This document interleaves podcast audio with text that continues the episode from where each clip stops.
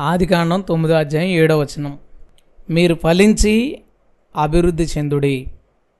మీరు ఫలించి అభివృద్ధి చెందుడి. చాలాసార్లు దేవుడు తన ప్రజలతో వారు ఒక జీవితాన్ని ప్రారంభించేటప్పుడు ఈ మాట మాట్లాడతాడు. ఆదాము ఆవలను సృష్టించిన తర్వాత వారు జీవితాన్ని ప్రారంభిస్తున్నారు. మీరు ఫలించి అభివృద్ధి చెందుడి.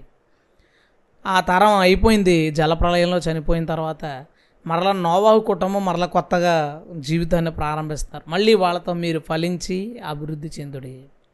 ఆ తర్వాత వీళ్ళు ఐగుప్తు బానిసత్వం కింద వెళ్ళిపోయారు. ఆ బానిసత్వం నుంచి దేవుడు విడుదల చేశాడు. విడుదల చేసినప్పుడు మళ్ళీ వాళ్ళతో మీరు ఫలించండి అభివృద్ధి చెందండి.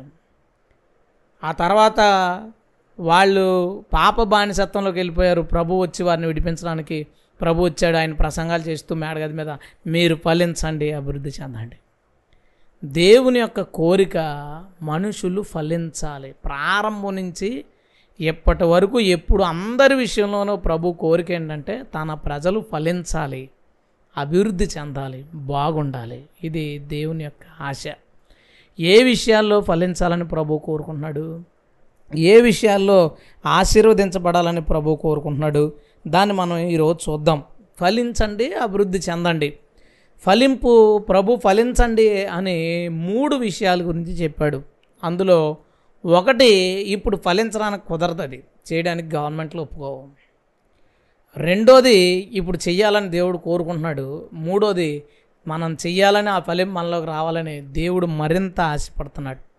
మొదటి ఫలింపు ఏంటంటే ఆదామావలు నోవావు ఇతరులందరితో కూడా చెప్పింది మీరు ఫలించి అభివృద్ధి చెంది భూమిని నిండించండి. పిల్లల్ని కండం కోసం చెప్పాడు.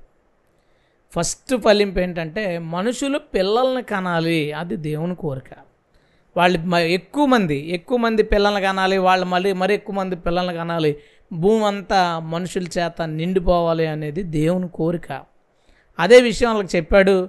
అలాగే పిల్లల్ని కన్నారు కన్నారు. కానీ ఈ తరం వచ్చేసరికి కుదరదు. ఒకరే మళ్ళీ రెండో వాడిని కనడానికి తల్లిదండ్రులు ఒప్పుకోవట్లే. వాళ్ళ తల్లిదండ్రులు ఏదో కనమంటున్నారు. మూడు ఒకవేళ రెండు కన్నారా మూడో దానికి అయితే ఊళ్ళో వాళ్ళు ఒప్పుకోరు. నాలుగోది కంటానంటే దేశమే ఒప్పుకోదు. అంటే మనం ఫలించి అంటే పిల్లల్ని కనడానికి సొసైటీ ఒప్పుకోని పరిస్థితి. ఎందుకంటే జనాభా పెరిగిపోయింది.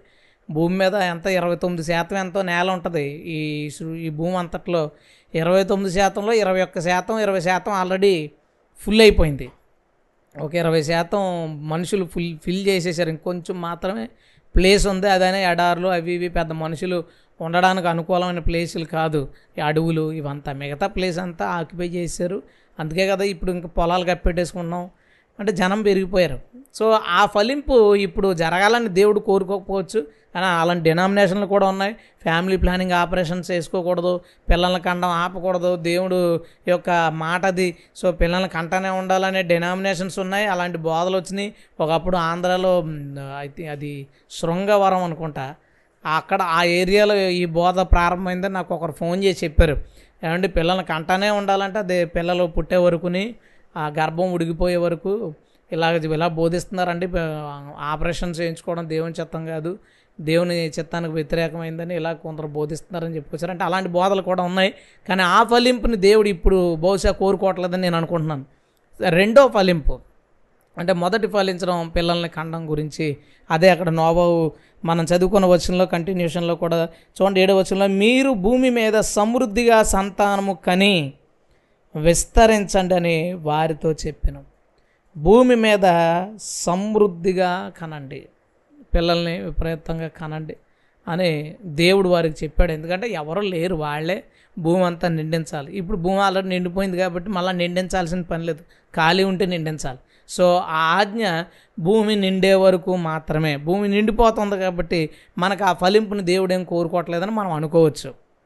రెండో రకపు ఫలింపు ఏంటంటే ఆది కాండం నలభై తొమ్మిదో అధ్యాయం ఇరవై రెండో వచనంలో యోసేపు గురించి మాట్లాడతాడు. నలభై తొమ్మిదో అధ్యాయం ఇరవై రెండో వచనంలో యోసేపు ఫలించడి కొమ్మ. ఈ రెండో రకపు ఫలింపు ఏంటంటే వ్యక్తిగతమైన అభివృద్ధి కుటుంబపరమైన అభివృద్ధి ఆర్థిక సంబంధమైన అభివృద్ధి. దేవుడు కోరుకునేది తర్వాత మన నిర్గమాకాండలో లేవీకాండలో చాలా చోట్ల మనం ఈ ఫలింపు కోసం దేవుడు ఆశీర్వదించడం చూస్తాం. ఇస్రాయేల్ ప్రజల్ని ఆశీర్వదించడం చూస్తాం. అంటే ఆర్థికమైన అభివృద్ధి. దేవుడు మనుషుల్ని ఆర్థికపరమైన అభివృద్ధిలో ఉండాలని కోరుకున్నాడు. ధనాపేక్షలోకి మనుషులు వెళ్ళమని దేవుడు కోరుకోడు. ఓ ధనవంతులు అయిపోవాలని కోరుకోడు కానీ ఆర్థికంగా మనకు మంచి స్థాయి ఉండాలని దేవుడు కోరుకుంటాడు. చేయి జాచి అడుక్కునే స్థితిలోనో మరే స్థితిలోనో క్రైస్తవులు ఉండాలని కోరుకోడు. నలుగురికి ఇచ్చే స్థితిలో నలుగురికి పెట్టే స్థితిలో పెట్టాలని. ఎందుకంటే ఫలించడు కొమ్మ అంటే అర్థం ఏంటి? ఆ చెట్టు బలంగా ఉంది ఆ చెట్టుకు తగినంత ఆహారం అందేసింది ఆహారం ఎక్కువైపోయినప్పుడు పళ్ళు కాస్తుంది. ఆ పళ్ళల్లో దానికి కావాల్సిన ఆహారాన్ని స్టోర్ చేసుకుంటుంది. దాన్ని ఫలించడం అంటారు ఆ పళ్ళు ఇంకొకరు తింటారు. అంటే మన అందరినీ దేవుడు ఏమవ్వాలని కోరుకున్నాడంటే పర్సనల్గా నీ కుటుంబం నీవు ఆర్థికంగా నువ్వు బాగుండాలి నువ్వు బలంగా ఉండాలి నీవు ఫలించి నీవు మరికొందరికి సహాయపడే స్థితికి దాచుకునే స్థితికి కాదు. దాచుకునే స్థితి కాదు. నీవు అభివృద్ధి చెందిన కొలది ఆ ఫ్రూట్స్ని ఎక్కువ మందికి చూడు మొక్క కొంచెం ఎదిగినప్పుడు నాలుగైదు పళ్ళు కాయొచ్చు ఆ సంవత్సరం. అది ఇంకో కొంచెం బలంగా ఎదిగినప్పుడు వంద కాయొచ్చు. ఇంకా బలంగా ఎదిగినప్పుడు ఐదు వందలు కాయొచ్చు. అంటే మనం కూడా అభివృద్ధి చెందుతున్నప్పుడు కొంచెం అభివృద్ధి చెందినప్పుడు ఒకరిద్దరికి హెల్ప్ చేయగలిగిన వాళ్ళుగా ఉండొచ్చు. ఇంకా అభివృద్ధి చెందే కొద్దీ ఇంకా ఎక్కువ మంది. చెట్టు బలంగా ఎదుగుతుంది. చెట్టు దాన్ని దాన్ని తృణీకరించుకుని దాన్ని దాన్ని క్షీణింప చేసుకుని ఇతరులకి ఇవ్వట్లేదు. అది బలంగా ఎదుగుతుంది. అది వేరు నాటుకుంటుంది కొమ్మలు విస్తరింప చేసుకుంటుంది ఆకులు విస్తరింప చేసుకుంటుంది. దానితో పాటు పళ్ళును కాసి నలుగురికి ఇస్తుంది. క్రైస్తవులందరూ కూడా పర్సనల్గా వ్యక్తిగతంగా కుటుంబపరంగా ఆర్థిక పరంగా బలంగా ఎదగాలని ఆర్థికంగా ఎదగాలని దేవుడు కోరుకుంటున్నాడు. దేవుడు ఈ మాట ఎందుకు చెప్తున్నాడంటే మన ప్రయత్నాలు ఆపకూడదు. ఆర్థికమైన సంపాదన కోసం అంటే ధనం సంపాదించడం కోసం ఎవరు ఏ ప్రయత్నాలు చేస్తున్నారో ఎవరు ఏ జాబ్స్ చేస్తున్నారు ఎవరు ఏ పనులు చేస్తున్నారో దానిలో మన ఎఫర్ట్ అంతా పెట్టాలి. మనం దాని గురించి ఏం చేయగలం? దాంట్లో మనం ఎంత స్థాయికి వెళ్ళగలం? దాంట్లో మనం ఎన్ ఎన్ని కోణాలకు మనం తిరిగి దాంట్లో అభివృద్ధి సాధించగలం అని మనం చేయగలిగినంత చేయాలి. అంతే తప్ప అంటే భక్తి భక్తే ప్రార్థన ఆధ్యాత్మిక జీవితం జీవితమే వెళదాం దాని దగ్గరికి. కానీ నువ్వు ఒక డ్యూటీ చేసుకుంటున్నావు నువ్వు ఒక జాబ్ చేసుకున్నావు కూలి పనికి వెళ్తున్నావు దాన్ని నువ్వు కష్టపడి చేయాలి. దాంట్లో నువ్వు చేయగలిగినంత నీ సామర్థ్యాన్ని అంతటిని వినియోగించి ఉన్నతమైన స్థితికి వెళ్ళాలి. మనం ఏదో సాధారణమైన సాదాసీదాగా వెళ్ళి ఏదో కొంత జరిగింది పని ఏదో బతికేసాం కొంత జీతం వస్తుంది చాలే దీంతో దీని తర్వాత ఏంటి? మనం ప్రభు ఎందుకంటే మనం ప్రభువుని కలిగి ఉన్నాం. మనం ఏం చేసినా వర్దిల్తాం హలెలూయ మనం ఏం చేసినా అంటే దేవుని చిత్తానుసారంగా ప్రభువుని అడిగి మనం ఏం ప్రారంభించినా మనం వర్దిల్తాం కాబట్టి ఇంట్లో ఉండి చేయగలిగింది ఇంట్లో. బయటికి వెళ్ళి చేయగలిగింది బయట. ఉద్యోగంలో చేయగలిగింది ఉద్యోగం. కష్టపడండి. కష్టపడి డబ్బులు సంపాదించండి. ఆర్థికంగా అభివృద్ధి చెందండి. దేవుని దేవుడు ఆశీర్వాదం అది. ప్రభుని దీవిస్తానన్నాడు. చాలామంది దేవుడు డబ్బులు ఇవ్వడం ప్రభు డబ్బులు ఇవ్వడానికి రాలేదు. ఆశీర్వా ఆశీర్వాదం అంటే అది కాదు అది కాదు. దేవుడు అన్ని విధాలుగా ప్రజల్ని దీవిస్తాడు. ఎవరిని ఎందుకో ఈ వాగ్దానాలన్నీ మరి ఎందుకు పేరు రాసుకుంటాం? సింహపుల్ల ఆ సింహపిల్ల ఆకలిగా ఉన్నా మీరు ఆకలిగా ఉండరని నేను పోషిస్తాను మీరు అప్పిచ్చు జనాంగంగా ఉంటారని ఇవన్నీ ఎందుకు రాసుకుంటాం? దేవుడు మనల్ని ఫైనాన్షియల్గా కూడా దీవిస్తాడు. దాని మీదే మైండ్ పెట్టి ఆధ్యాత్మిక జీవితం వదిలేసుకుని అంత ఎప్పుడు వెళ్ళొద్దు కానీ ఎప్పుడు అంత దీవెన కూడా ప్రభు ఇవ్వడం. అంత బిజీ ఎవరైనా బిజినెస్లో కానీ పనుల్లో కానీ అయ్యారంటే అది మనం చేసుకున్న బిజీ కానీ దేవుడిచ్చిన బిజీ కాదు. ప్రభువుని భక్తి చేయడానికి కూడా ఖాళీ లేనంతగా డబ్బు సంపాదించే స్థితిని దేవుడు ఇవ్వడు ఇప్పుడు. దేవుడు ఒకవేళ నిన్ను నువ్వు డబ్బు సంపాదించే స్థితి ఇస్తే నీవు బాగుండేలాగా నీ ద్వారా నీ చుట్టుపక్కల ఉన్న కొందరు బాగుండాలి. అంటాడు కదా నా గిన్నె నిండి పొర్లుతుంది. మన గిన్నె నిండిపోవాలి పొరలాలి. పొరలడం అంటే బయటకు వచ్చేస్తుంది వాటర్. బయటకు వచ్చినప్పుడు బయట ఉన్న ఇతర పాత్రలలోకి ఆ ద్రాక్ష రసం వెళుతుంది. దేవుడు మనకిచ్చిన దీవెన వల్ల ఎంత కొ- కొంతమంది ఆశ్రయించు అది పరిచర్య అయినా సరే ఏ విషయంలో నువ్వు చేస్తున్నా దాంట్లో అభివృద్ధి ప్రభు కోరుకుంటాడు. దానిలో అభివృద్ధి చెయ్యాలని ప్రభు కోరుకుంటాడు. ఎందుకంటే తన ప్రజలు బాగుండాలి. అది తన ప్రెస్టీజ్ ఇష్యూ. తన ప్రజలు బాగుండాలి. అత్యయించేలాగా గర్వంగా డమ్మంగా ఉండాలనేది కాదు ఆయన ఆలోచన. తన ప్రజలు ఏ లోటు లేకుండా ఉండాలి ఏ విధమైన ఇబ్బందులు లేకుండా ఉండాలి హ్యాపీగా ఉండాలనేది ప్రభు యొక్క కోరిక. మీరు ఇక్కడ జాబులు చేసేవాళ్ళు పనులు చేసుకునేవాళ్ళు పరిచర్య ఏదో చేస్తున్న వాళ్ళు ఉన్నారు. అన్నిటిల్లోనూ అభివృద్ధి దేవుడు కోరుకుంటాడు కొత్త కొత్తవి మీ ద్వారా రావాలని కొత్త కొత్త పనులు మీ ద్వారా ప్రారంభించబడాలని లేదా వ్యాపారంలో కొత్త కోణాల్లోకి మీరు వెళ్ళాలని చాలామందికి మార్గదర్శులుగా దర్శకులుగా ఉండాలని దేవుడు కోరుకుంటున్నాడు. ఎవరో సాదాసీదాగా పని చేయకండి. దేవుడి నామం ఘనపరచబడదు. జాబులు చేసేవాళ్ళు పని చేసేవాళ్ళు. మీరు అందులో ఉన్నతమైన స్థితికి వెళితే దేవుడి నామం కనపరచబడుతుంది సేవ చేసేవాడు ఎక్కువ ఆత్మలు రక్షిస్తే దేవుడి నామం కనపరచబడుతుంది జాబ్ చేసేవాడు అందులో ఉన్నతమైన స్థితికి వెళ్తే దేవుడి నామం కనపరచబడుతుంది వ్యాపారం చేసేవాడు అందులో ఉన్నతమైన స్థితి కంటే తప్పుడు వ్యాపారాలు చేయకుండా లంచాలు తీసుకోకుండా చెడ్డ పనులు ఏమీ చేయకుండా మనం ఉన్న ఫీల్డ్లో ఉన్నతమైన స్థితికి వెళ్ళినప్పుడు దేవుడి నామానికి ఘనత. అది దేవుని నామని మహిమ. అదేగా చెప్పుకుంటాం సాక్ష్యం. ప్రభు నన్ను ఈ స్థితిలో నిలబెట్టాడు. ప్రభుని నన్ను ఈ స్థాయిలో నిలబెట్టాడని జాగ్రత్త. మీరు తీసుకునే ప్రతి స్టెప్ ప్రార్థన చేసుకుని స్టెప్ తీసుకోండి. దేవుడు గనక మాట్లాడి అడుగు వేయమంటే అది శూన్యమైనా సరే అడుగుపోయండి అందులో గొప్ప విజయం దాగి ఉంటుంది. హలలుయ ఆ ఫీల్డ్ నీకు రాంది కావచ్చు. నీకు తెలియంది కావచ్చు. అది అన్సీజన్ కావచ్చు. లేదా అది ప్రారంభించేంతకుముందు నలుగురు ఐదుగురు ఫెయిల్ అయిపోయి ఉండొచ్చు. అవేమీ ఖాతరు చేయకు. దేవుడు నీతో అది చెయ్యి అని చెప్పాడా? దాన్ని నువ్వు ప్రారంభించు. దాని ద్వారా దేవుడి నామం కనపరచబడుతుంది హలెలుయ ఇస్సాకు గురించి ఇస్సాకుతో మాట్లాడుతూ ఇస్సాకు గురించి బైబిల్ ఎలా చెప్తుంది? ఇస్సాకు పంట విత్తనం విత్తితే వంద రెట్లు పండిందంట. ఏదో అతిశయోక్తి వంద రెట్లురా వందేళ్ళు అతిశయోక్తి పదం కాదు అది. నిజంగానే దేవుడు ఒకరిని వ్యవసాయం చేయమంటే అతను వ్యవసాయం చేస్తే అతని యొక్క పొలం వంద రెట్లు పంట ఇచ్చింది.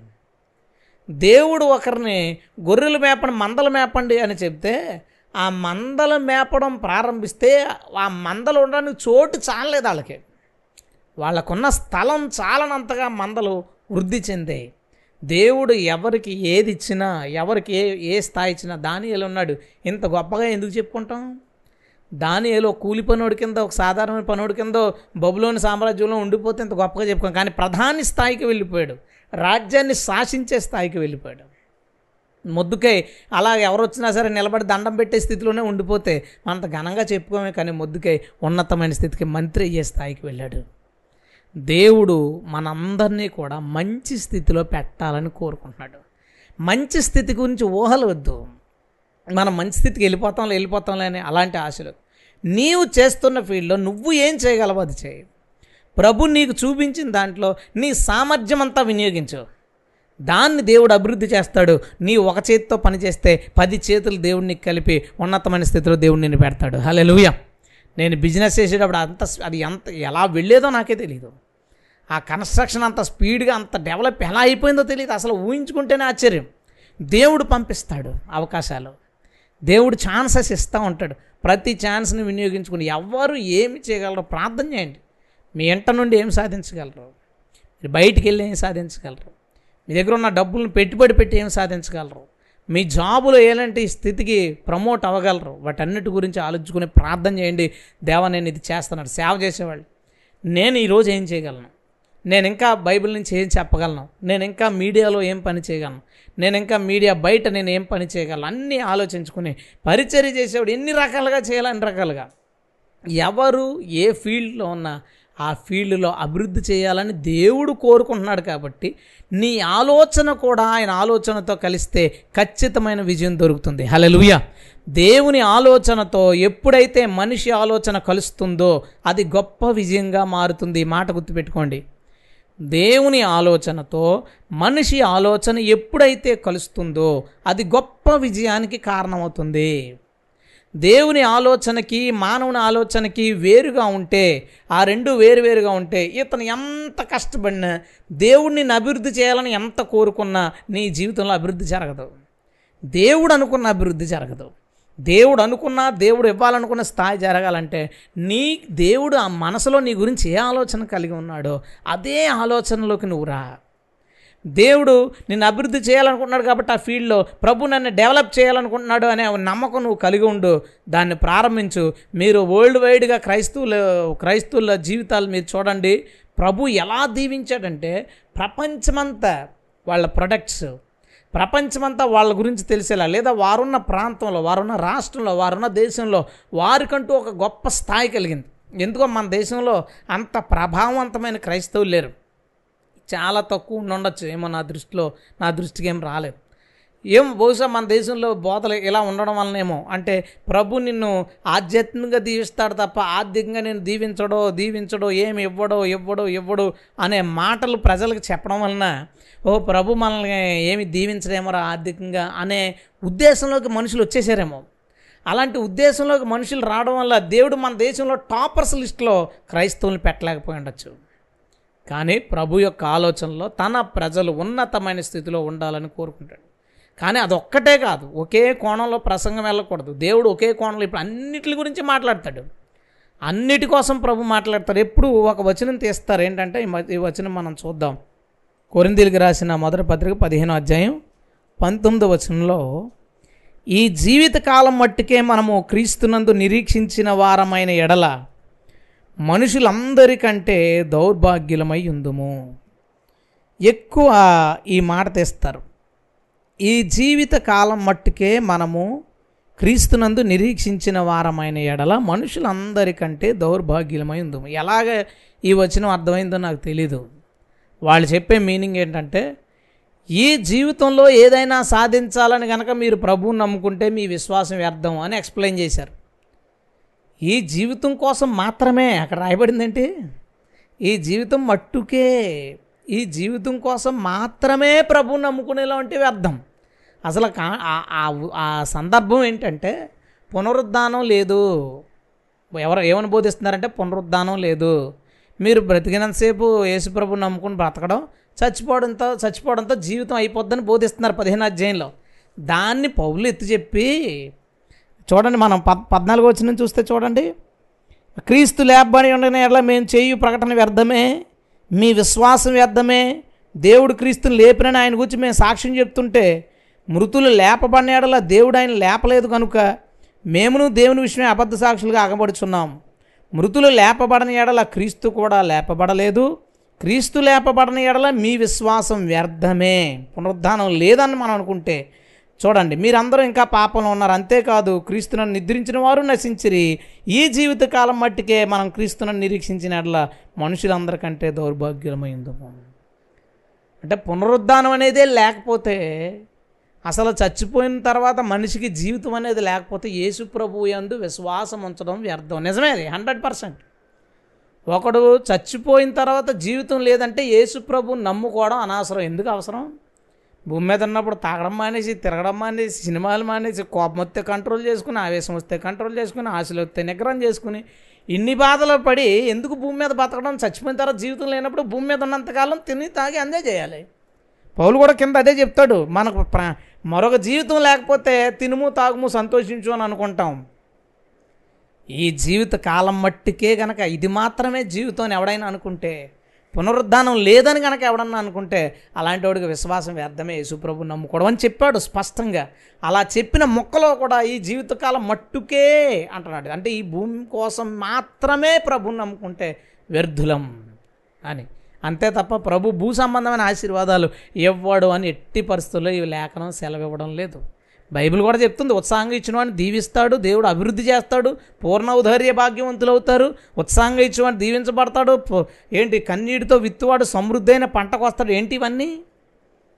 ప్రతి ఒక్కడిని ప్రభు ఆశీర్వదించాలనుకున్నా నీ మనసులో ఈ మాట పెట్టుకో ఈరోజు. దేవుడు నన్ను ఫైనాన్షియల్గా ఆశీర్వదించాలని కోరుకుంటున్నాడు. దేవుడు నేనున్న ఫీల్డ్లో నన్ను ఉన్నతమైన స్థితికి అది పరిచర్య అయితే మంచి సేవ. అందరూ కొనియాడదగిన సేవ గుర్తింపదగిన సేవ నాతో చేయించుకుంటాడు.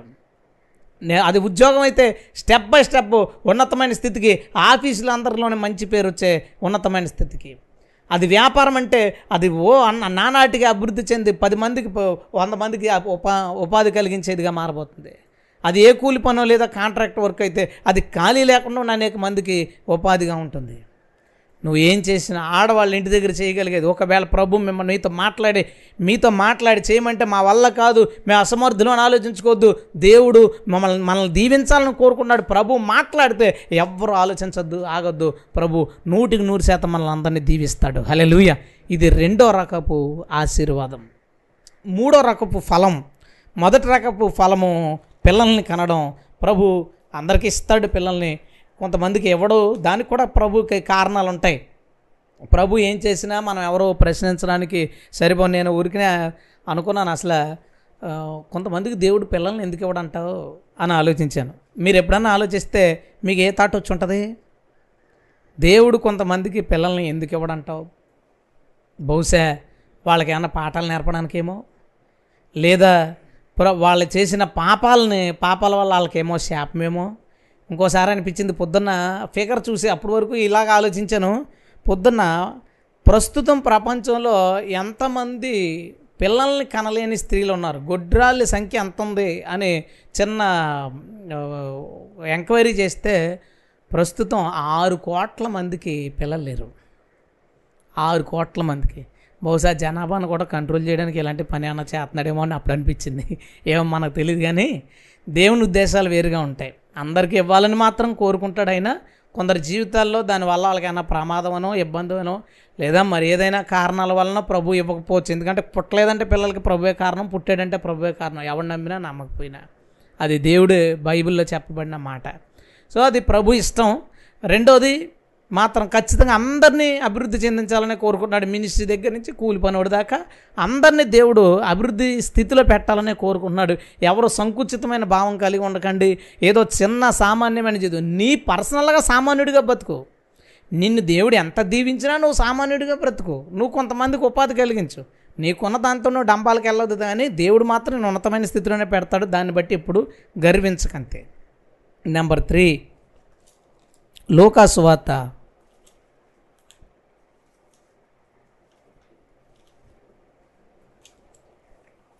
మూడో అధ్యాయం.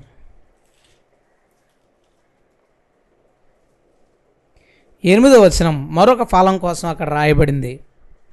మారు మనస్సుకు తగిన ఫలము ఫలించుడి. మారు మనస్సుకు తగిన ఫలము ఫలించుడి. చూడండి. మొదటి ఫలము భార్యాభర్తలు పిల్లల్ని కండం. రెండో ఫలము ప్రతి ఒక్కరూ వారి ఫీల్డ్లో ఉన్నతమైన స్థితికి వెళ్ళడం సంపాదించుకోవడం ఆత్మల సంపాదన కావచ్చు ధనం సంపాదన కావచ్చు. మూడవ ఫలం మనస్సుకు రావాలి. మారు మనస్సుకు తగిన ఫలం. మన మనసు ఫలించనిదిగా ఎండిపోయిందిగా మోడు మోడైపోయిందిగా చెడిపోయిందిగా ఉంటే మన హృదయము ఫలించాలి. మొదటి ఫలం లేకపోయినా పర్వాలేదు. పిల్లలు పుట్టకపోయినా నష్టమేం లేదు. రెండో ఫలం కూడా లేకపోయినా నష్టమేం లేదు. పోనీ ఒక పూట తింటాం ఒక పూట పస్తుంటాం. కానీ మూడో రకపు ఫలం లేకపోతే మాత్రం నరకం తప్పనిసరి.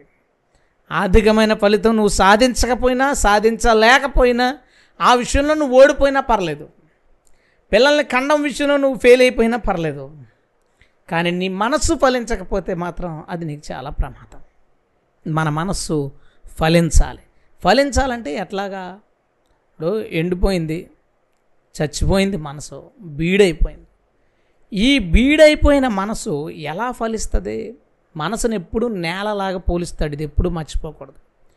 దేవుడు హృదయాన్ని నేలతో పోలిస్తాడు నేల ఎప్పుడూ ఫలించదు.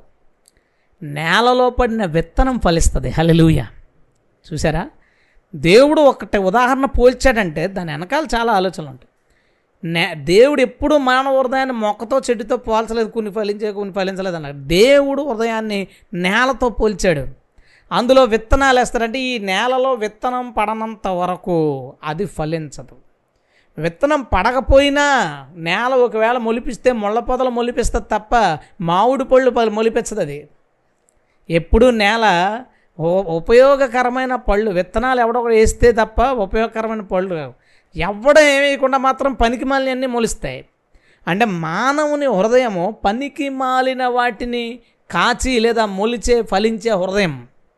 ఇప్పుడు ఈ హృదయం ఏమవ్వాలంటే మారి ఫలించాలి. హృదయం మారి అంటే దీంట్లోని చెత్త చెదారం అంతా పీకి పాడేసి ఇది దున్నబడి దుక్కచి దుక్కి చేయబడి అది మెత్తమైన నేలగా పడిపోయిన మారిన తర్వాత అందులో ఆయన వాక్యం అని విత్తనం పడితే మనందరికీ విశ్వాసం వస్తుంది. ఈ విశ్వాసం ఆత్మను పొందుకునేలా చేస్తుంది. పరిశుద్ధాత్మని పొందుకుంటే తప్ప ఒకడు తన జీవితంలో హృదయ ఫలాన్ని అనుభవించలేడు. మనిషి ఫలించాలి మనం మంచి వ్యక్తిగా ప్రవర్తించాలి అని ప్రయత్నిస్తే అతడు మంచి వ్యక్తిగా యాక్ట్ చేయగలడు. కొన్ని సందర్భాల వరకు నటించగలడు కొన్ని విషయాల వరకు నటించగలడు. కానీ ఆ నటన ఎంతోసేపు నిలవదు. కానీ మనసులో స్వభావ సిద్ధంగా ఆ మార్పు వచ్చినప్పుడు అప్పుడు అతను ఒక మంచి వ్యక్తిగా ఫలించిన వ్యక్తిగా ఉంటాడు. అంటే దేవుడు మానవ హృదయం ఎలాంటి పళ్ళు కాయాలి ఎలాంటి ఫలాలు కాయాలనేది ఒక చోట రాయించాడు. మనకు తెలిసిన మాటే గలతీ పత్రిక.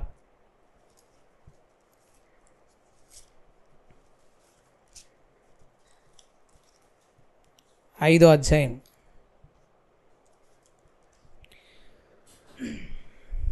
ఇరవై రెండవ వచనంలో ఒక మనిషి ఎలాంటి ఫలం కాయాలి అనే ఒక మాటను ఇరవై రెండవ వచనంలో రాస్తూ ప్రేమ సంతోషం సమాధానం దీర్ఘశాంతం దయాలుత్వం మంచితనం విశ్వాసము సాత్వికము ఆశానిగ్రహం. ఐదో అధ్యాయం గలతీ పత్రిక ఇరవై రెండవ వచనంలో. ఇక్కడ తొమ్మిది క్వాలిటీస్ రాశాడు. ఒకడంట మారు మనసు పొందితే ఆడి మనసు ఏ పళ్ళు గాయాలట ఈ తొమ్మిది గాయాలి కానీ ఎవడి వల్లన్నా ఇవి సాధ్యమవుతాయా? యేసుప్రభుని నమ్ముకున్నా నమ్ముకోకపోయినా ఎవ్వరికి ఎలాంటి ఫలములు కాయడం సాధ్యం కాదు. కానీ ఎలాంటి ఫలాలు కాయడానికి మనం ప్రయత్నించవచ్చు ఒకసారి ఒక బ్రదర్ నాతో మాట్లాడతా అందరినీ ప్రేమించడానికి నేను ప్రాక్టీస్ చేస్తున్నాను అన్నారు. ప్రేమించడం ప్రాక్టీస్ చేస్తానంటే ఇప్పుడు మనవాడు వచ్చారు కాబట్టి ప్రేమగా నవ్వుతూ మాట్లాడాలి. బ్రదర్ బాగున్నారా? ఎలా ఉన్నారు? ఏంటి? ఇదంతా ఏంటంటే చాలా కష్టపడి చేస్తున్న యాక్టింగ్. ఒక రకమైన భావన మనం చెయ్యాలి అని చేసింది నటన అవుతుంది. దానికి అదే వచ్చింది ఉంటుంది చూసావా? అది స్వభావ సిద్ధమైంది. ఇప్పుడు ఎవడో మనకి ఇబ్బందికరమైన పని చేశాడు. ఒళ్ళు మండింది. కోపం వచ్చింది. అది నీ స్వభావం. కానీ అక్కడ అతను మనకంటే చాలా పెద్దోడు చాలా గొప్పోడు చుట్టుపక్కల చాలా మంది ఉన్నారు. కాబట్టి మనం ఏమంటారు? నవ్వుతూ "ఆ, పర్లేదులేంటి దానిదే ఉంది అని. ఇదేంటిది? యాక్టింగ్. తేడా ఉందా? నా స్వభావం కోపం వచ్చింది లోపల తిట్టాలనిపించింది. కానీ బయట ఉన్న పరిస్థితులను బట్టి నేను నటించాను నవ్వుతూ. బహుశా తొంభై శాతం మనం బయటికి వెళ్తే ఇదే పని చేస్తాం. మన మనసులో ఏముందో దాన్ని మనం బయటికి చెప్పలేం. మన మనసులో ఉన్న భావన బయటకు వ్యక్తం చేయలేం. భార్య భర్త దగ్గర కావచ్చు భర్త భార్య దగ్గర కావచ్చు పిల్లల తల్లిదండ్రులు తల్లిదండ్రులు పిల్లల దగ్గర ఇరుగు పొరుగోళ్ళ దగ్గర ఎక్కడైనా వాళ్ళ హృదయంలో ఏ భావన అయితే ఉందో ఆ సందర్భాల్లో ఎలాంటి స్వభావం అయితే బయటకు వస్తుందో ఎలాంటి రియాక్షన్ అయితే బయటకు వస్తుందో దాన్ని బయటకు చెప్పలేం. సాధ్యమైనంత వరకు దాన్ని కంట్రోల్ చేసుకుని పైకి ఏదో అలా నటిస్తాం. చిన్నప్పటి నుంచి అంతే.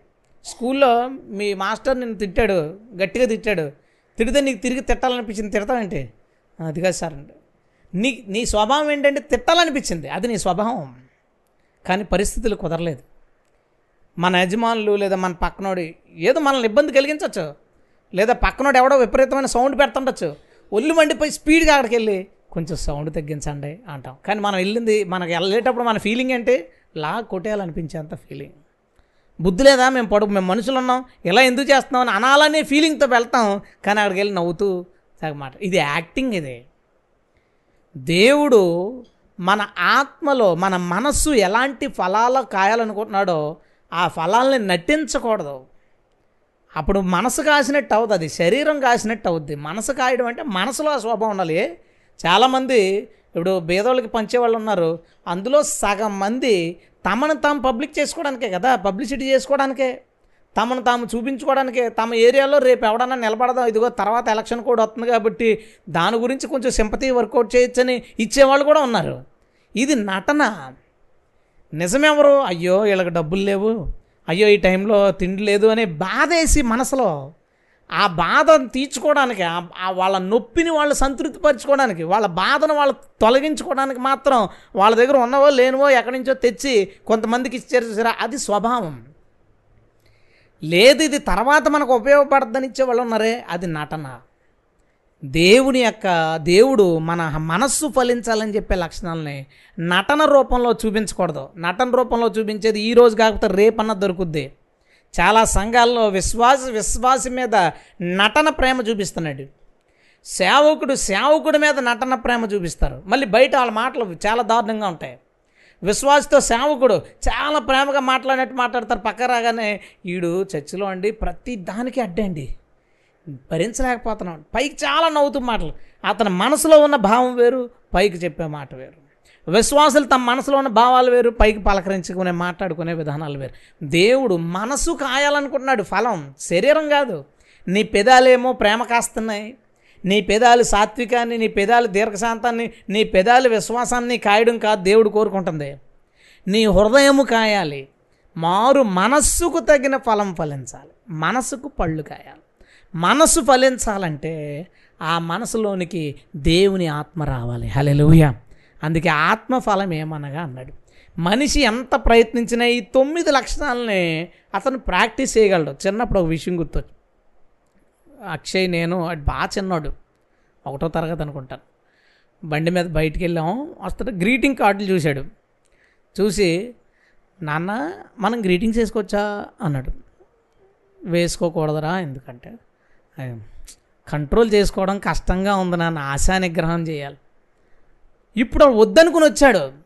కానీ మనసు ఏం చేసింది? కావాలని కోరుకుంది. ఎందుకు వద్దంటే బయట మనం సేవకులు పిల్లలం ఇలాంటి గ్రీటింగ్లు వేసుకోవడం.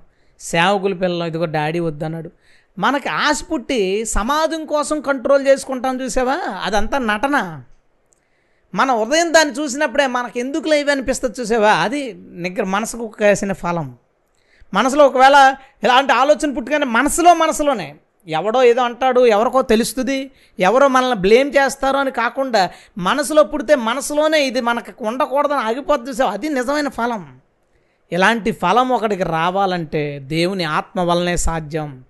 మా మేము చేసిన ప్రసంగాల వల్ల చదివే పుస్తకాల వల్ల వెళ్ళే సహవాసాల వల్ల నువ్వు బెస్ట్ నటన నేర్చుకోవచ్చు. ఎంత బాగా కోపం లేనట్టు నటించవచ్చో ఎంత బాగా దయ చూపినట్టు నటించవచ్చో ఎంత బాగా సాత్వికంగా ఉన్నట్టు ఎంత బాగా విశ్వాసంతో ఓ విశ్వాసంలో ఉన్నతమైన స్థితికి వెళ్ళిపోయినట్టు నటించవచ్చు కానీ నీ మనసులో ఆ ఫలం రావాలంటే పరిశుద్ధాత్మ వల్ల జరుగుతుంది. పరిశుద్ధాత్మ నీలోనికి వచ్చాడంటే స్వభావ సిద్ధంగా నీ నీ ఆలోచన అలా మారిపోద్ది. స్వభావ సిద్ధంగానే కనబడగానే ప్రేమతో మాట్లాడతావు. స్వభావ సిద్ధంగానే అన్నీ జరుగుతాయి. అది రావాలని దేవుడు కోరుకుంటున్నాడు. ఆ థర్డ్ ఫలము మనలోకి రాకపోతే మనమందరం నిత్య నరకానికి వెళ్ళిపోవడం కన్ఫామ్. మిగతా ఫలాల వల్ల వచ్చే నష్టం ఆకలి రావచ్చు. లేదా నలుగురు మీకు పిల్లలు లేవరు మీరు గొడ్రెలని నిందలు రావచ్చు. మొదటిది మొదటి ఫలం లేకపోతే నింద రావచ్చు. రెండో ఫలం లేకపోతే ఆకలికి రావచ్చు. మూడో ఫలం లేకపోతే మాత్రం నరకం వస్తుంది. ఈ ఈ తొమ్మిది విషయాల్ని మనం షార్ట్ చేసుకుంటే ఆత్మలోనే ఈ స- సమాధానము దీర్ఘశాంతం దయాలత్వం మంచితనం సాత్వికం ఇవన్నీ ప్రేమలోనే కలిసి ఉంటాయి కాబట్టి దీన్ని ఒక నాలుగు విషయాలుగా నేను విడదీయాలనుకుంటున్నాను. మొదటిది ప్రేమ రెండవది సంతోషం మూడవది విశ్వాసం నాలుగవది ఆశా నిగ్రహం మిగతా ఐదు ప్రేమలో మిగతా అవి మిగతా ఐదు ప్రేమలో కలిసిపోతాయి. ఈ నాలుగింటిని మనం సాధించడానికి ప్రయత్నిస్తున్నప్పుడు ఇది చాలాసార్లు చెప్పుకున్నాం. ఈ నాలుగింటిని సాధించడానికి ప్రయత్నిస్తున్నప్పుడు మనం చాలాసార్లు ఫెయిల్ అవుతున్నాం. చాలాసార్లు ఫెయిల్ అవుతున్నాం. సపోజ్ మీరు ప్రేమలో ఉన్నారా అని అడిగినప్పుడు ఎవ్రీ వీక్ మనం కోరింది పత్ర పదమూడు అధ్యాయం చదువుకుని ఆ ప్రేమను మనం సాధించాం లేదో చెప్పుకునేటప్పుడు ప్రతి వారము చాలామంది వంద మంది ఉంటే అందులో ఒక ఆరుగురు ఏడుగురుకో సాధించేవాళ్ళం. మిగతా తొంభై మంది పైన ప్రేమలో ఫెయిల్ అయ్యేవారు సాధించేవారు కాదు. దానికి కారణాలు ఏంటి అని అడిగినప్పుడు ఒక డెబ్బై శాతం మంది ఒకడేమో కాలేజ్ డ్యూటీలో పోయింది జాబ్ దగ్గర పోయింది వ్యాపారం దగ్గర పోయింది తర్వాత చదువుకునేటప్పుడు టీచర్స్ దగ్గర పోయింది బయట ఆడుకుంటుంటే ఫ్రెండ్స్ దగ్గర పోయింది ఇక్కడ ఇక్కడ అన్ని కారణాలు చెప్పేవాళ్ళం. ఓకే. ఇప్పుడు లాక్డౌను జాబులు లేవు ఏ వర్కులు లేవు ఇరుగు పొరుగుల దగ్గరికి వెళ్ళడం లేవు ఆటలు పాటలు ఏమీ లేవు అందరూ ఇళ్ళలోనే ఉంటున్నారు. అంటే ఇంత ముందు చెప్పిన ఏంటి వంకల? అయినా ఎందుకు మనం ప్రేమలో నిలబ నిలబడలేకపోయాం? ఇంట్లో ఉంటే ఇంకా త్వరగా పోతుందా? అది. అంటే మనం ప్రేమగా ఉండడానికి ప్రేమలో నిలబడలేకపోవడానికి మనం చెప్పుకునే కారణాలు వంకలు. నీ హృదయంలోనే ఆ ప్రేమ అనేది ఉందనుకో నీ హృదయంలోనే ఆ ఫలం కాసిందనుకో నువ్వు ఏ స్థితిలో ఎలాంటి కండిషన్లో ఉన్నావు ఇంచుమించుగా నీ ప్రేమ పోదు. నువ్వు ప్రేమలో నువ్వు తగ్గిపోవు నువ్వు కోల్పోవు దాన్ని. కానీ ఏదో ఒక అను అనుకోని సందర్భంలో ఒక అలా మిస్ అవ్వచ్చు మిస్ అయిన నువ్వు సమాధాన పడతావు పడి తీరాలి. అలా మిస్ అవ్వకుండా నీ పరిస్థితిని తెచ్చుకోవాలి. మనం ఇంతకు ముందు చాలా వంకలు చెప్పాం. మనం ప్రేమ కోల్పోవడానికి దీర్ఘశాంతం దయాలత్వం ఇవన్నీ మత్సరం ఇవేమి లేకుండా ఉండడానికి మనం కారణాలు చెప్పాము చెప్పాం? దీనివల్ల పడిపోయాం దీనివల్ల పడిపోయాం అని చెప్పేవాళ్ళం. ఇప్పుడు ఏమీ లేదు అందరూ ఇళ్ళలోనే ఉంటాం. మనకి ఏ స్పెషల్ బర్డెన్స్ లేవు. మన తల మీద ఎవడు అధికారులు లేరు మనల్ని ఎవడో తిట్టేవాడు కొట్టేవాడు లేడు. అది అక్కడికి వెళ్ళి ఇక్కడికి వెళ్ళి అని మనల్ని ఇరిటేట్ చేసేవాడు లేడు. ఇంట్లోనే పెడుతున్నారు అందరూ. ఇక్కడ కూడా నీవు ప్రేమను సాధించకపోతే ప్రేమతో నువ్వు నిలబడలేకపోతే నువ్వు ఎప్పటికీ సాధించలేవు. నీకు సలహా ప్రార్థించండి ఒకటే. ప్రభువా నీ ఆత్మని నాలో స్థిరపరచు. దేవుని ఆత్మ ఎప్పుడు పళ్ళు కాస్తుంది. అసలు దేవుని ఆత్మ ఎప్పుడు పళ్ళు కాస్తంటే నువ్వు విత్తనం వేసావు సారవంతమైన నేలలోనే. ఓ రోజు నీళ్ళు పోసావు మొక్క వచ్చింది. దాన్ని అలా వదిలేసావు. దాన్ని ఏ సాగు చేయలేదు. ఎప్పుడో సీజన్లో వర్షాలు పడుతుంటే కొంత ఎదగడం మిగతా అంత టైంలో నీళ్ళు లేక అలాగ బలహీనపడ్డం. ఎన్ని సంవత్సరాలు చూడు అది ఎదగదు. పరిశుద్ధాత్మను పొందుకున్న తర్వాత ఆ ఆత్మ ఫలించేలా చేయాల్సిన బాధ్యతనిదే ఆ ఆత్మ నువ్వు పొందుకున్న తర్వాత రెగ్యులర్గా ప్రార్థన చేస్తూ పాటలు పాడుకుంటూ ఆరాధన చేసుకుంటూ సహవాసంతో ఉంటే నీలో ఉన్న ఆత్మ బలం పొందుకుని ఫలిస్తుంది. అంటే ఆత్మ బలహీనమైందని కాదు. నువ్వు సంపూర్ణంగా పొందుకో ఎప్పుడు పరిశుద్ధాత్మ. అందుకే ఆత్మ పూర్ణులేండు అంటాడు. ఆత్మలో పూర్ణత అనేది ఉంటుంది. ఆత్మలో ప్రారంభం ఉంటుంది. ఆత్మలో ప్రారంభాన్ని మనం పొందుకున్నాం. కానీ ఈ ప్రారంభం పళ్ళు కాయదు.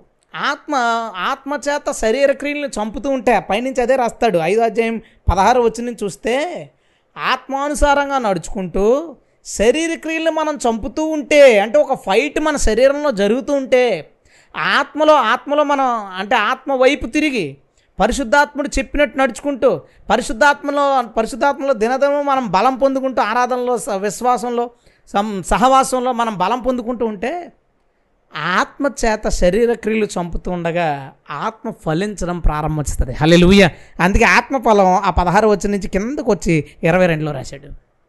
అవన్నీ జరిగినప్పుడు మన ఆత్మ ఫలించడం ప్రారంభమవుతుంది. నీవు సహవాసం కలిగి ఉండు ఆరాధించు ఎక్కువ ప్రార్థన చేయి ఎక్కువ దేవుడితో గడుపుతూ ఉంటే ఆత్మానుసారంగా నడవడం ప్రారంభమవుతుంది. తెలియకుండానే మన హృదయంలో ప్రేమ అనే ఫలం కలుగుతుంది. అందరినీ ప్రేమించగలుగుతాం. ఏ చిన్న కారణాలు పెద్ద కారణాలు అన్నా ఆ వ్యక్తి మీద మనకి జాలి ప్రేమ కలిగితే కానీ అసహ్యం కలగదు. అంటే మన హృదయాన్ని దేవుడు అలా మారుస్తాడు. అలాంటి ఫలం మనం సంపాదించుకోవడానికి ప్రయత్నించాలి. దేవుడు అటు కృప మనకి ఆమె రెండోది సంతోషం. సంతోషం. అంటే సంతోషాలు కూడా మళ్ళీ రెండు రకాలు. లోకంలో చాలామంది సంతోషిస్తారు. అంటే మీడియా నుంచి కానీ మనుషుల నుంచి కానీ ఏమైనా. కానీ విచిత్రమైన విషయం. ఆ సంతోషం శరీరానికి సంబంధించింది ఆ సంతోషం అశాశ్వతమైంది. మూడోది ఆ సంతోషం ఏదో ఒక రోజు వారికి అంతకన్నా ఎక్కువ బాధను మిగిలిస్తుంది. ఈరోజు మీడియా ద్వారా మాకు అస్తమానం ఇంకా సెల్ ఫోన్లు పట్టుకుని కూర్చున్న వాళ్ళు వీళ్ళందరూ ఉన్నారు కదా. వీళ్ళందరూ ఈ రోజు ఆనందానికి ప్రతిగా ఒకరోజు పెద్ద దుఃఖాన్ని అనుభవిస్తారు. ఎలా అంటే ఏజ్ పెరిగే కొద్దీ నరాలు బలహీన పడిపోయి పెద్ద పెద్ద అద్దాలున్న కళ్ళజోళ్ళు పడిపోయి వీక్ అయిపోయి ఒక యాభై ఏళ్ళు వచ్చేసరికి సైట్ వచ్చేసి ఎక్కువ ఒక అరవై ఏళ్ళు వచ్చేసరికి కళ్ళు సరిగా కనబడిన పరిస్థితి. ఈ ఎవరైతే మొబైల్స్ని ఎక్కువ మీడియాలో ఎక్కువ గడిపారో వాళ్ళందరూ ఫ్యూచర్లో వాళ్ళు కళ్ళు తలనొప్పి నరాల బలహీనతను అనిపిస్తారు ప్రజెంట్ కూడా అనిపిస్తున్నారు వాళ్ళు. అంటే నీవు సంతోషం కోసం దేనితో అయితే కనెక్ట్ అవుతావో ఈ లోకంలో? అది నీకు ఈ రోజు కావచ్చు లేదా తర్వాత కావచ్చు నీకు పెద్ద బాధనే మిగిలిస్తాయి. సంతోషం కోసం ఏదో ఒక వ్యక్తి మీద ఆధారపడితే సంతోషం కోసం ఇది ఏదైనా వస్తువు మీద ఆధారపడితే ఏదైనా మీడియా మీద ఆధారపడితే ఏదో ఒక రోజు అది నీకు చాలా బాధను మిగిలిస్తుంది. లేదా ఆ వ్యక్తి చాలా బాధను మిగిలిస్తాడు లేదా మిగిలిస్తుంది. మనం సంతోషం కోసం దేవుని మీద ఆధారపడడం మొదలుపెట్టినప్పుడు ఈ సంతోషం అనే ఫలం మనలోనికి వస్తుంది. హల్లెలూయా! దేవుని మీద ఆధారపడాలి. ప్రభువులో సంతోషించాలి. దేవుని ప్రభు మనకిచ్చిన రక్షణను బట్టి ప్రభు మనతో మాట్లాడుతున్న మాటలను బట్టి అత్యున్నతంగా దేవుడు మనలో ఉండడాన్ని బట్టి ఇంతకన్నా గొప్ప ఏం ధన్యత ఉంది పెద్ద పెద్ద ఆలయాల్లో మహాల్స్లో ఉండని దేవుడు నీలో నాలో ఉన్నాడంటే అంతకన్నా గొప్ప సంతోషం ధన్యత ఏం లేదు. అయితే మన మనసు ఆత్మ మీదకు వెళ్ళినప్పుడు మన ఆ సంతోషం మనకు కలిగి మనం కలిగి ఉంటాం. ఎప్పుడు హ్యాపీగా ఉండగలుగుతాం. ఎప్పుడు తేలిగ్గా ఉండగలుగుతాం. ఇబ్బందులు వచ్చినా ఆ ఇబ్బందుల టైంలో కాసేపు ఆ ఆ స్ట్రగుల్స్లో నువ్వు బాధపడిన మరలా ఐదు నిమిషాలు నువ్వు చాలా హ్యాపీ ఫీల్ అవుతుంది. కాబట్టి నీలో ఉన్న పరిశుద్ధ ఆత్ముడు ఆ ఫలాన్ని నీకు ఇస్తాడు. నీలో ఉన్న పరిశుద్ధ ఆత్ముడు నీకు సంతోషాన్ని ఇస్తే ఎప్పుడు దిగాలుగా ఎప్పుడు డల్గా ఏదో నష్టపోయినట్టు ఏదో కోల్పోయినట్టు లేదా ఎప్పుడు లోకంలో సంతోషాన్ని ఎత్తుకోవడానికి. ఈ రెండు దేవుని చిత్తాన్ని కాదు. ఎప్పుడు దిగాలుగా డల్గా బలహీనంగా బాధపడతా ఉండడం దేవుని చిత్తం కాదు. సంతోషం కోసం లోకంలో వాటిని ఎదుకు వెతుక్కోవడం దేవుని చిత్తం కాదు. దేవుని చిత్తం ఏంటో తెలుసా? పరిశుద్ధాత్మ వలన నీవు సంతోషిస్తూ యాక్టివ్గా బ్రతకడం. నీ చుట్టూ ఉన్న నలుగురిని సంతోషపరుస్తూ బ్రతకడం. వాళ్ళకి ఆత్మలో ఉన్న సంతోషం అంటే ఏంటో చూపించడం. వాటములు ప్రతి ఒక్కరి జీవితంలోనూ ఉంటాయి. దెబ్బలు ప్రతి ఒక్కడి మనసుకి తగులుతాయి. కానీ పరిశుద్ధాత్మ కలిగిన వాళ్ళు దానిలోంచి బయటపడి సంతోషించి మంచి జీవితాన్ని ప్రారంభిస్తారు. దేవునికి స్తోత్రం. హల్లెలూయా. అలా ప్రతి ఒక్కరూ ఆత్మ వలన సంతోషాన్ని కలిగి ఉండేలా ఉండాలి. పరిశుద్ధాత్మ వలన బలం పొందుకునే వాళ్ళుగా ఉండాలి. అంతే తప్ప మనం దిగలైపోయి డిప్రెస్ అవ్వడానికి కాదు. అలాంటి డిప్రెస్ పరిస్థితులు శా నేను ప్రభు నమ్ముకున్న తర్వాత చాలాసార్లు నా మీదకి వచ్చిన అవి ఒకరోజు రెండు రోజులు మించి మన ఏలకూడదు. ఏలలేదు.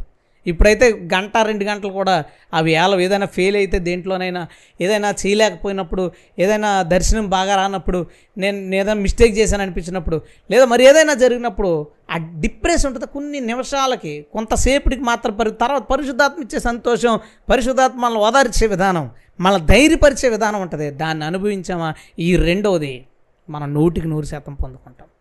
ఫస్ట్ది మనం యాక్ట్ చేయకుండా మనలో ఉన్న ఆత్మ బలం పొందుకుంటా ఉంటే ఆటోమేటిక్గా ప్రేమ మనలో పుడుతుంది. ప్రేమను యాక్ట్ చేయకూడదు ఎవరు. మనం ప్రేమించాలి కాబట్టి అని ప్రేమ ప్రేమ చూపించకూడదు. మన మనసుగా ఫలం కాయాలి. మనసులోంచి బయటకు అది వస్తుంది. అంతే మనసు ఏం నిండిపోతే అదే బయటకు వస్తుంది. ప్రేమతో నిండిపోతే ప్రేమ బయటకు వచ్చేస్తుంది అంతే. ఆ ప్రేమలోనే మనం మిగతా ఒక ఐదు కలిపేసుకున్నాం. అప్పుడు సో ఇప్పుడు మనకి ఆరు అయిపోయినట్టే. సంతోషంతో ఏడు. పరిశుద్ధాత్మ వలన సంతోషించడం ప్రారంభిస్తే దేవునిలో సంతోషించడం ప్రారంభిస్తే దేవుని చేత సంతోషించడం ప్రారంభిస్తే ఈ లోకం మనకి ఎన్ని దెబ్బలు కొట్టినా ఎన్ని ఇబ్బందులు కొట్టినా ఎన్ని ఇబ్బందులు మనకి ఎదురయ్యేలా చేసినా మన సంతోషాన్ని ఎవడో తీసుకుపోలేడు. నెంబర్ త్రీ విశ్వాసం. విశ్వాసం వింటే వచ్చేస్తుంది కానీ జస్ట్ వినడం వల్ల వచ్చిన విశ్వాసం కష్టాలు వచ్చినప్పుడు పోతుంది. కానీ నీలో ఉన్న పరిశుద్ధాత్ముడు నీకు విశ్వాసాన్ని పుట్టిస్తాడు. ఆ విశ్వాసం ఎలాంటి స్ట్రగుల్స్ వచ్చినా సరే నేను సాధిస్తాను. నా వలన అవుతుంది. నేను చేయగలను అనే కాన్ఫిడెన్స్ని మనకు పుట్టిస్తుంది. మన ఎదుట ఎలాంటి టార్గెట్స్ ఉన్నా ఇప్పుడు వైరస్ కోసం వైరస్ భయంకరమైన భయం అందరూ తీవ్రమైన భయం కలిగి ఉన్నారు. మొదటిదాకా ఈస్ట్ గోదావరి చాలా సేఫ్గా ఉందని అందరూ గాలి పీల్చుకున్నాం. మన పక్కనే కత్తిపూడి వచ్చేసింది. ఇంకెక్కడ పడితే అక్కడ స్ప్రెడ్ ఇంకెన్ని చోట్ల స్ప్రెడ్ అయ్యి ఉంటుందో తెలియదు ప్రతిరోజు కేసెస్ పెరుగుతున్నాయి. ఇలాంటి జరిగినప్పుడు మామూలుగా మాటల వల్ల విశ్వాసం వచ్చినప్పుడు వెంటనే ఇలాంటి గుర్తొచ్చిన రాత్రులు భయం వేసి ఏదైనా వార్త చదవగానే భయం వేసి టెన్షన్ పడిపోయి అయ్యి బాబోయ్ అయిపోయింది మన జీవితం చచ్చిపోతామో మనకేమవుతుందో ఏమవుతుందో ఏమవుతుందో. తీవ్రమైన భయం కలుగుతుంది. అప్పుడు మళ్ళీ ఇంకొకటి ఎవడో ఒకడు వచ్చి అలా కదరా బైబిల్ ఎలా చెప్తుంది ఎలా చెప్తుంది. మళ్ళీ మాటలు చెప్పినప్పుడు వాక్యం చెప్పినప్పుడు మళ్ళీ విశ్వాసం పడుతుంది. మళ్ళీ ఏదో వార్త వినగానే పోతుంది. మళ్ళీ ఇంకొకటి చెప్పాలి. వినుట వలన కలిగే విశ్వాసాన్ని పదే పదే పదే పదే మాటలు చెప్పి బలపరచాలి నిలబెట్టాలి. పరిశుద్ధాత్మలు నీలో విశ్వాసం పుడుతుంది. ఎందుకంటే ఆత్మ వరాల్లో కూడా దాన్ని రాశాడు అందుకే. పరిశుద్ధాత్మలు నీలో విశ్వాసం వస్తుంది చూసావా? నీ పక్క వీధిలో వచ్చిన ధైర్యంగా ఉంటావు. దేవుడు చూసుకుంటాడు. దేవుడు కాపాడుకుంటాడు. దేవుడు ఎప్పుడు ఎలా తీసుకెళ్ళాలనుకుంటే అలా తీసుకుంటాడు. దానికి ఏముందని మన విశ్వాసం మనల్ని ధైర్యపరుస్తుంది. అది సడిలిపోదు. మన మనసుకు కాయాలి విశ్వాసం. మాటలు చెప్పి చెవుల్లో మన శరీరాలను ఉద్రేకపరిచి ధైర్యపరిచి బలపరిచింది మళ్ళీ ఇంకో మాట ఈ చెవిలో పడినప్పుడు భయంకరమైన మాట కుదేలైపోతాం. అదే ఫలం హృదయానికి కాసిందనుకో హృదయంలోంచి బయటికి రావాలి ఏదన్నా హృదయంలోకి ఏమి వెళ్తాయి? ఆ హృదయానికి కాసింది ఆ విశ్వాసం అనే ఫలితం ఫలం నిస్సందేహంగా పడిపోవు. ఎలాంటి కండిషన్స్ వచ్చినా నేను ఆ విషయంలో కాన్ఫిడెంట్గా చెప్పగలను. పర్సనల్గా నేను కొత్తలో నేను ప్రభుని కోరుకున్నాను ప్రభా నాకు విశ్వాసం నీ ఆత్మ వలన దయచే మాటలు వాక్యం వలన నాకు విశ్వాసం రావచ్చు. ఎప్పుడు నేను ఇంకొకరితో మీద ఆధారపడాలి. ఆత్మలు నాకు విశ్వాసం వరంగా ఇవి నాకు విశ్వాసాన్ని. అది ఇంక సడిలిపోదు. ఎన్నో స్ట్రగుల్స్ ఫ్యామిలీ పరంగా లేదా ఫైనాన్షియల్గా మినిస్ట్రీ పరంగా లేదా బయట మనుషులు భరించలేనంత అలాంటి స్ట్రగుల్స్ నా మీదకి వచ్చిన లేదా పోషించబడడానికి అవకాశం లేనంటే ఫైనాన్షియల్ ఇబ్బందులు లేదా పదే పదే ఓడిపోయి నేను లైఫ్లో ఇంకేమీ చేయలేను అనిపించే స్ట్రగుల్స్ లేదా ఇప్పుడు ఇప్పుడు పర్సనల్గా నా నా బాడీ నాకు చాలా సపోర్ట్ చేయక చాలా ఇబ్బంది. ఇలా ఇలా పడుకుంటే అలా నిద్ర ఒక గంట రెండు గంటలు నిద్ర వెంటనే నిద్ర వచ్చేసి అంత అలిసిపోయే పరిస్థితులు నేనేం చేయలేనేమో అనే ఫీలింగ్ నాకు ఎప్పుడు రాలేదు. నేను చేయగలను. ఎందుకంటే దేవుని ఆత్మ వలన మనకి విశ్వాసం వస్తే అది ఏ కండిషన్లోనూ సడిలిపోదు. ఒకవేళ సడిలినట్టు అనిపించినా ఒక పది నిమిషాలు దేవుడు మళ్ళీ నిలబెడతాడు. మనందరి పరిస్థితి ఎలా ఉంది? మనందరి విశ్వాసం ఎలా ఉంది? మాటల వల్ల లేదా మాటలు చెప్పేదిగా ఉందా? ఆ పరిస్థితులు వచ్చినప్పుడు బహు ధైర్యంగా చాలా తేలిగ్గా హ్యాపీగా సాగలుగుతున్నారు. కొంతమంది నేను విన్నాను వాళ్ళ నోట్లోంచి విశ్వాసం గురించి వాళ్ళు చెప్పే ప్రసంగాలు కానీ మాటలు కానీ పది నిమిషాలు వాళ్ళ దగ్గర కూర్చుంటే చెప్పే కానీ విశ్వాసం గురించి చాలా హై హిమాలయ శిఖరం అంతంత ఎత్తు మాటలు మాట్లాడతారు. చిన్న హెల్త్ ప్రాబ్లం వాళ్ళ ఇంట్లోకి వచ్చిందంటే చిన్న ఫైనాన్షియల్ కంగారు పడిపోయి టెన్షన్ పోయిపోయి భయపడిపోయి ఓ అతలాకుతలం అయిపోతారు. అది మనసుకు కాసిన విశ్వాసం కాదు. విశ్వాసం అనే ఫలం మనసుకు కాస్తే ఎలాంటి పరిస్థితులైనా నమ్మకాన్ని కలిగి ఉంటాం. అది మనం ఈరోజు సాధించాలి. దేవుడు మనకివ్వాలి. ఆమె ఆఖరిది ఆశా నిగ్రహం. ఇది మన మనసులో పుట్టినప్పుడు ఒక్కటే. ఇది తప్పు అని ఆపుకుంటున్నావా? ఇది ఎవరికైనా తెలిస్తే పరుగు పోద్దని ఆపుకుంటున్నావా? అక్కడే ఆశా నిగ్రహం నువ్వు సాధించడానికి సాధించకపోవడం తేడా తెలిసిపోద్ది. అమ్మో ఇలా చేశానంటే ఇది ఎవరికైనా తెలిస్తే ఇలా అన్న అడిగానంటే వాళ్ళు ఏమైనా కోపడతారా లేదా వాళ్ళు వేరే విధంగా రియాక్ట్ అవుతారా? ఇలా చేశామంటే ఈ విషయం తెలిసిందంటే పరుగు పో నీవు అలా ఆలోచించి కంట్రోల్ చేసుకుంటే అది నీ శరీరానికి కాసిన ఫలం. నీ మనసులో ఆలోచన పుట్టినప్పుడు చా నేను ఇలా ఆలోచించానంటే ఇది తప్పు కదా? ఇది దేవునికి వ్యతిరేకమైంది కదా? ఇది పాపం కదా? అని నీ మనసులో నీకు నువ్వే దాన్ని తప్పని అనిపించి అనిపిస్తుంది అనుకో నీ మనసుకు కాసింది ఆ ఫలం. ఎప్పుడు ఎదుటి వాళ్ళ జీవితంలో జరిగింది? ఎదుటి వాళ్ళు ఇలా సాధించారు. వాళ్ళు ఇక్కడికి వెళ్ళారు? నువ్వు ఎప్పుడు వాళ్ళతో కంపేర్ చేసుకుంటావో ఆశ నిగ్రహం నీకు సాధ్యపడదు. నీకు సాధ్యం ఎవరి జీవితం వాళ్ళది? ఎవరి జాబ్ వాళ్ళది? ఎవరి సంపాదన వాళ్ళది? ఎవరిది ఆరోగ్య పరిస్థితి వాళ్ళది? ఎవరి స్టామినా వాళ్ళది? ఎవరి ఆశలు వాళ్ళవి? ఎవరి సామర్థ్యం వాళ్ళది? నువ్వు వాళ్ళతో పోల్చుకుని వాళ్ళలాగా నేను లేను వీళ్ళలాగా నన్ను చూసుకోవట్లేదు వీళ్ళలాగా నాతో మాట్లాడట్లేదు వీళ్ళ నాకు కొనట్లేదు వాళ్ళలాగా మనం కట్టుకోలేకపోయాం వీళ్ళ మనం ప్రయాణం చేయలేకపోయాం వీళ్ళలాగా మనం సాధి ఏంటికు నీ విషయంలో దేవుడు ఏమనుకుంటున్నాడో దాన్ని చేయి. నీ మనసులో దేవునికి వ్యతిరేకమైన ఏమన్నా పుడుతుంటే కంట్రోల్ చేసుకో. ఎప్పుడైతే పక్కోళ్ళ జీవితాలు చూసాం ఆశలు పుడతాయి. అది మనకుంటే బాగుండేది. ఇది మనం చేస్తే బాగుండే ఆశలు పుడతాయి. ఆశలు పుడతాయి. అది నువ్వు కంట్రోల్ చేసుకోలేవు. ఆశానిగ్రహాన్ని నువ్వు సాధించాలంటే నీ మనసులో నీ మనసే దైవభయం ఎప్పుడైతే కలిగి ఉంటుందో పరిశుద్ధాత్ముడు ఎప్పుడైతే మన మనలో బలంగా పనిచేస్తారో ఆత్మఫలం అని ఎందుకన్నాడంటే ఆత్మ మనలో బలంగా ఉన్నప్పుడు ఆత్మ మనలో అంచుల మట్టుకున్నప్పుడు మన మనసులో ఆశని పుడుతుండగా పరిశుద్ధాత్ముడు దాన్ని తొక్కేస్తాడు. పరిశుద్ధాత్ముడు తప్పని అది ఆరంభంలోనే దాని గురించి ఒక భయం మనకు కలిగిస్తాడు. ఆరంభంలోనే దాని గురించి ఏదో టెన్షన్ మనకు పెడతాడు. ఆరంభంలోనే దాని గురించి ఏదో తెలియని వార్త మన చెవులేసి అమ్మో ఇలా జరుగు దేవుడు ఆ దేవుని ఆత్మ నీ హృదయంలో ఉండి నీ ఆశల్ని కంట్రోల్ చేసే అనుభవంలోకి మనం వచ్చినప్పుడే మనకు ఆశా నిగ్రహం వస్తుంది తప్ప నలుగురిని చూసుకుని నలుగురికి తెలిసిపోద్దని అంటే సీక్రెట్గా చేస్తావు అప్పుడు. నీ ఒక్కడవే చేయగలిగే తప్పులు చేయగలుగుతావు. అదే దైవ భయం నీకు కలిగి ఉంటే నీ హృదయంలోనే ప్రతి ఆశ ప్రతి ఆలోచన నీ హృదయంలోనే చచ్చిపోతుంది. హల్లెలూయా. దేవుడు మనిషిలో ఈ మూడు రకాల ఫలాలు ఇస్తానని అన్నాడు. దేవుడు అందరికీ బిడ్డలను దయచేయాలి నిజంగా ఆరు కోట్ల మంది తల్లిదండ్రులు ఎవరికైతే పిల్లలు వాళ్ళందరికీ కూడా దేవుడు దయచేయాలి మనకు తెలిసిన వాళ్ళు ఎవరికైతే పిల్లలు ఆ ఆ వాగ్దానం వాళ్ళు అందరిలో నెరవేర్చబడాలి. రెండోదిగా మనం మనం ఉన్న ఫీల్డ్లో మనం ఏ ఫీల్డ్లో అయితే ఉన్నామో ఆ ఫీల్డ్ దేవుడు మనల్ని ఉన్నత స్థితికి తీసుకెళ్ళాలనుకుంటున్నాడు. ఇన్ కేసు ఒక ఫీల్డ్ మారాలనుకున్న దేవుని అడగండి అది ఎంత చిన్నది దేవుడు చూపించినా సరే అది అది ఎంత అసాధ్యం అనిపించిందన్నా సరే అది నువ్వు సాధించగలవు నో డౌట్ ప్రభు నీకు చెప్పాడా? ఆ చెప్పింది ఆయన చేసి తీరతాడు. ఎందుకంటే మాట ఇచ్చినవాడు వాగ్దానం చేసినవాడు మాట తప్పేవాడు కాదు మాట తప్పాల్సిన పని లేదు ఆయనకి. దేవుడు నిన్ను ఖచ్చితంగా ఇచ్చేస్తాడు. నెంబర్ త్రీ అత్యున్నతమైంది. మనసుకి ఫలం కాయాలి. దేవుడు మన అందరి హృదయాలు ఫలించేలాగా ఆత్మఫలం చేత నింపబడేలాగా ప్రభు మనకి కృప చూపునుగాక. ఆమె తల ఉంచుతారా ప్రార్థన చేసుకుందాం.